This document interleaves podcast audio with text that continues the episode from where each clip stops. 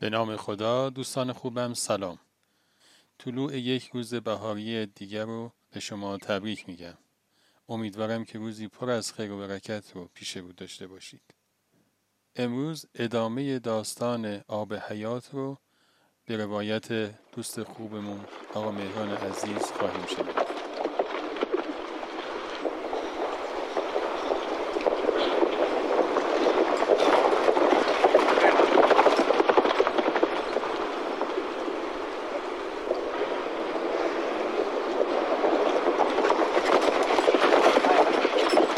آنها دوباره راه افتادند تا در تاریکی به چشمه های آب زیادی رسیدند.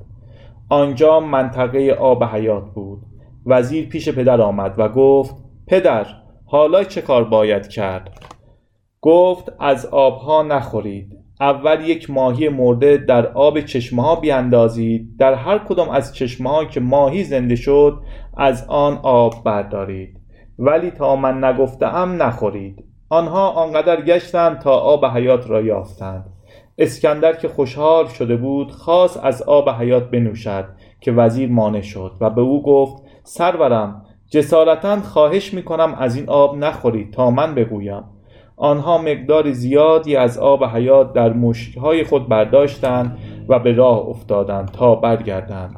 در تاریکی مطلق به جایی رسیدند که صدای ناله سوزناک می آمد آنها به دنبال شخص ناله کننده گشتند تا اینکه به پیرمردی بسیار پیر و فردود رسیدند که با ظاهری ژولیده و ریش و موهای بلند و سفید روی زمین نشسته بود و آه و ناله می کرد اسکندر که متعجب شده بود از او پرسید تو کیستی و اینجا چه می کنی؟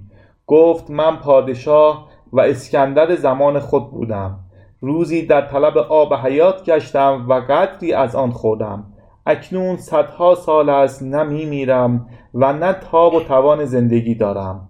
وزیر که چنین دید نزد پدر شتافت و از او مشورت طلبید. او گفت حالا به اسکندر بگو اگر می‌خواهد از آب حیات بنوشد. وقتی اسکندر پیرمرد فرتوت را در آن حال دید و قصه وی را شنید از تصمیم خود برگشت و آب حیات را به زمین ریخت و گفت زندگی جاودان داشتن به این همه زحمتش نمی ارزد در راه مراجعت اسکندر از وزیر خود پرسید تو در این سفر این مسائل شگفت و تصمیمهای عجیب را چگونه می‌دانستی که دقیق و مو به مو ما را راهنمایی کردی و ما را از خوردن آب منع کردی؟ وزیر که نمی‌خواست بگوید با اصرار اسکندر گفت قربان من پدر پیر و سرد و گرم چشیده و با تجربه ای دارم. که او را همراه خود آورده بودم و در هر مرحله از او یاری می‌خواستم و او به من می آموخت اسکندر گفت آفرین بر او و بر تو باد. قدر او را بدان که آب حیات این است. طی این مرحله بی همراهی خزر مکن. ظلمات است بترس از خطر گمراهی.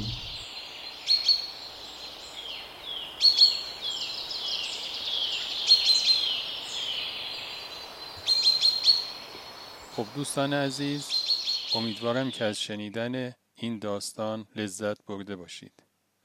از آقا مهران عزیز هم بابت روایت این داستان سپاس گذارم تا روزی دیگر و قصه اینو شما رو به خداوند بزرگ میسپارم.